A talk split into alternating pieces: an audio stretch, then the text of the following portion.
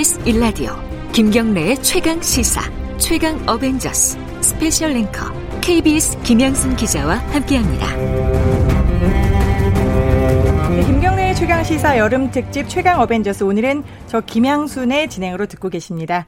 네, 정의당 청년 초선 의원들이 청년다운 패기로 소수 정당이지만 국회 내 영향력을 좀 키워가고 있는데요. 당 혁신에도 적극적으로 나서고 있습니다. 정의당 혁신위가 출범한 지 벌써 3개월이 지났는데요.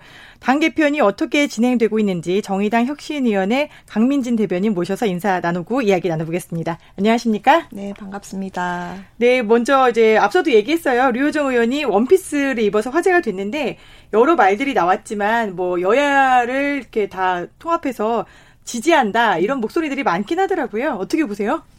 네, 오늘 저도 원피스를 입고 왔는데요. 그러니까 원피스 입고 저도 원피스를 입고 우리 모두 이제 오마주와 지지와 응원을 보내고 있습니다.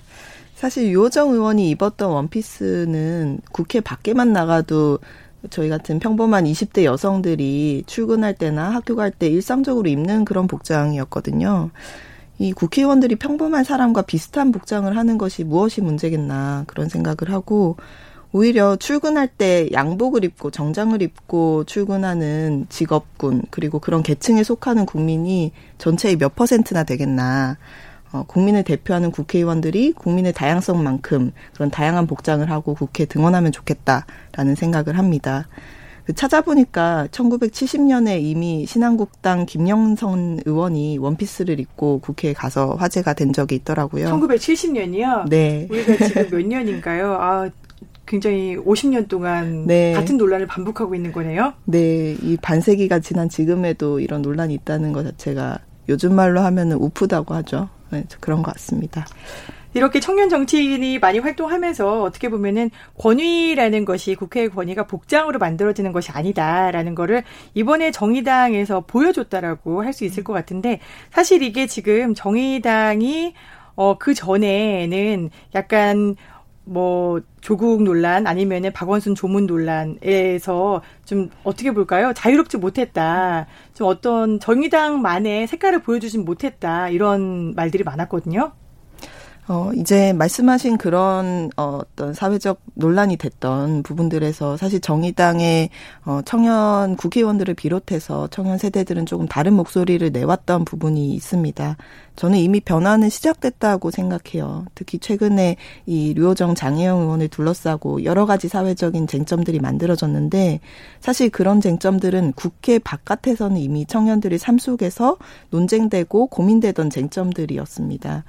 이 국회 바깥에서만 외쳐지던 목소리들이 국회 안으로 진입할 수 있게 된 변화가 다행스럽고 또 그 앞에 정의당의 유호정, 장혜영 두 분이 있다고 생각합니다.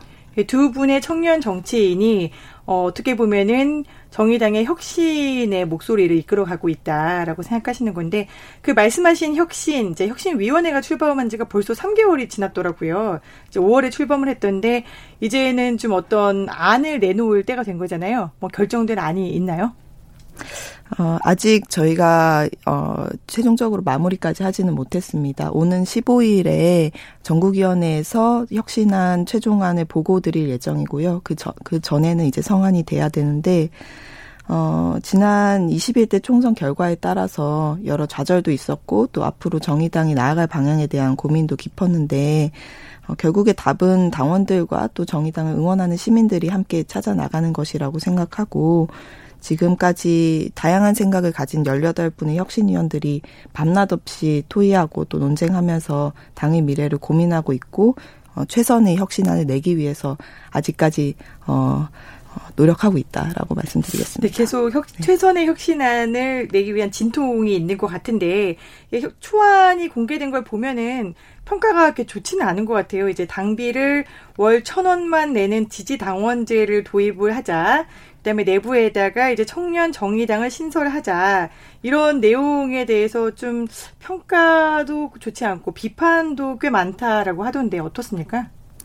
어 이제 초안이 공개됐을 때 많은 분들이 주신 피드백이 음, 일단 당 내부의 문제에만 너무 좀 치중돼 있다라는 말씀을 주셨고 또 어, 초안에 보면은 의견이 하나로 모아지지 않은 부분들도 있었습니다. 어, 지, 지금 최종안이 뭐 두 개의 안이 나갈지 아니면 하나의 안이 나갈지 이런 여부나 그 내용이 확정된 것은 아니지만 어, 원래 이제 혁신이 안에서 의견이 하나로 모이지 않는 것 자체가 우려스러운 건 아니라고 생각해요.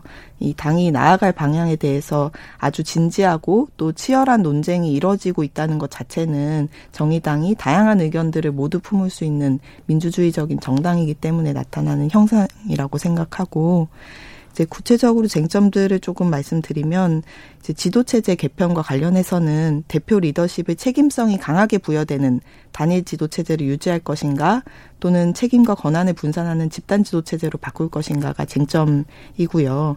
어, 현재 정의당에는 심상정 대표 수준으로 대중성이나 중량감을 가진 정치인이 없기 때문에 어, 오히려 심 대표 다음 대표에게는 더 많은 권한과 책임을 주어야 당을 잘 이끌 수 있을 것이다라는 주장도 있고 또 한편으로는 대표의 권한을 분산해서 협치하는 지도부가 심 대표 이후에는 요구된다라고 주장하시는 그런 의견들도 있습니다.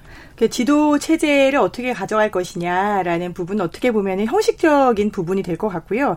이 중심에는 이 정의당이 진보성을 강화해야 된다라는 음. 어떻게 보면 혁신이가 내놓은 안에 대해서는 공감대가 형성되고 있는지 진보성을 더 강화해야 된다.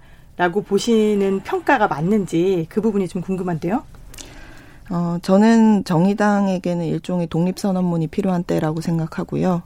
총선을 거치면서 독자적인 정치 세력으로 정당을 다시 세워야 한다는 목소리가 많았고, 이거는 당이 크게 흔들렸던 최근의 이슈들을 되돌아보면 정의당의 주장을 가지고 어떤 논쟁이 되었다기보다는 바깥의 이슈에 우리가 어떻게 반응하는가에 따라서 좌우된 측면이 많았습니다.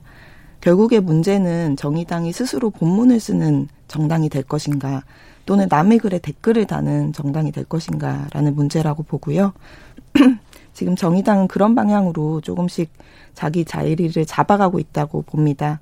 지금 정의당이 추진하고 있는 차별금지법 그리고 중대재해기업처벌법 비동의 강간죄 도입 그리고 그린뉴딜 특별법 제정은 정의당 스스로 만들어내고 추진하고 있는 정책들이고 정의당이 비록 지금은 원내의 작은 정당이지만 정당이라면 모두 국가 운영을 준비하는 조직이거든요. 그런 의미에서 정당다운 정당으로 나아가는 것이 정의당이 가야 할 길이라고 생각하고요. 네, 지금 독립선언서 그리고 이제 스스로의 목소리를 내야 된다라는 말씀을 하셨는데 이게 바로 사실 관건이죠. 정체성을 어떻게 가져갈 거냐라는 건데 이게 2004년에 사실 이제 전신이죠. 민주노동당은 무상의료, 무상교육, 부유세 이렇게 세 개의 의제를 던졌단 말이에요. 그래서 우리가 무상이라는 어떤 쟁점, 아젠다를 어떻게 보면 지금까지 끌고 왔어요. 거의 20년 가까이 하면서 사회 방향을 좀 제시를 했는데 지금의 정의당의 정체성은 무엇이냐라는 게 없다 보니까 이제 민주당의 이중대가 아니냐 외부에서 일어나는 어떤 이슈에 대해서 발생하는 목소리들 어떤 대응하는 목소리들만 내는데 그것도 역시 정의당으로서의 정체성을 설명하기에는 역부족이다라는 얘기들을 해요. 이제 민주당 이중대로는 어떻게 극복을 하실 건가요? 사실 어떤 사안에 대해서 민주당과 입장을 같이 하면 이중대다 소리를 듣고 민주당에 반대하면 통합당 도와준다 소리 듣는 이 상황 자체가 온당하지는 않습니다. 이게 양당 정치 체제 내에서의 인식의 한계이고 이런 한계를 깨뜨리려면 결국에 정의당이 성장하는 방법밖에 없다고 생각하는데요. 정당의 정체성은 누구를 대변하는가의 문제입니다. 저는 통합당이 사장님들의 정당이라면 민주당은 부장님들의 정당에 가깝다고 생각하고 정의당은 거기에 말단 사원과 또 청소하시는 노동자들과 또 취업 못해서 그 회사 들어가지도 못하고 있는 청년들의 정당이 되어야 된다고 생각하고요. 정의당의 존재의 의의는 불평등한 한국 사회에서 불리한 위치에 있는 사람 편을 일관되게 드는 정당이라는 것이고 이는 여러 가지 이해관계 속에서 얽혀서 어느 정도 사는 사람들 눈치를 보느라 진짜 못 사는 사람들 위한 정책을 과감하게 펼치지 못하는 양당의 한계로부터 정의당이 자유롭기 때문에 가능한 부분이라고 생각합니다. 네, 근데 말단 사원부터 청소 노동자의 청년 굉장히 스펙트럼이 광범위하다라는 생각이 들어요. 이 혁신안의 최종안은 언제쯤 완성이 될까요? 어, 오는 15일 전국위원회 보고를 해야 되기 때문에 그, 그 전에는, 완성이, 네, 돼야, 완성이 돼야 되고요. 이 15일이라는 날짜가 여러 가지 이제 의미가 있는 것 같아요. 결국에는 이 혁신안에 대한 합의가 나오면은 그 다음 새 지도부에 대한 구성도 거기에 발맞춰서 가겠죠. 그 일정은 어떻게 되죠? 어, 저희가 8월 30일 대의원 대회에서 이 혁신안을 통과시킬지 여부가 결정이 됩니다. 통과가 되면은 어, 9월 말 정도에 동시 당직 선거가 있을 예정이에요. 9월 말에 동시 당직 선거에서 당권 레이스가 그때 그러면은 네. 이제 8월 말에 추인을 받으면 그때부터 좀 펼쳐진다라고 볼 수 있는 거군요. 네, 맞습니다. 네. 근데 이제 노회찬 의원이 2018년에 이제 유서를 남긴 게 당은 앞으로 나아가라라는 음. 거였잖아요. 근데 정의당은 어떻게 보면은 노회찬이 던진 이 준연동형 비례제라는 꿈을 뭐 절반 정도는 이뤘지만 21대 총선에서 20대처럼 6석에 음. 불과했다라는 것도 있고요. 노회찬 심상정 이후로의 리더십은 정말 어떻게 예측을 할 수가 없다. 포스트 노회찬 이후에 이제 심상정이 등판했지만 포스트 심상정은 어떻게 극복할 것이냐라는 그 숙제는 계속 남아 있는 것 같아요. 네, 그렇습니다. 어, 이제 지금 당대표 출마 선언은 8월 말 동시당직 선거 일정과 지도체제에 대한 결정이 있고 난 후에 결정될 예정이고요.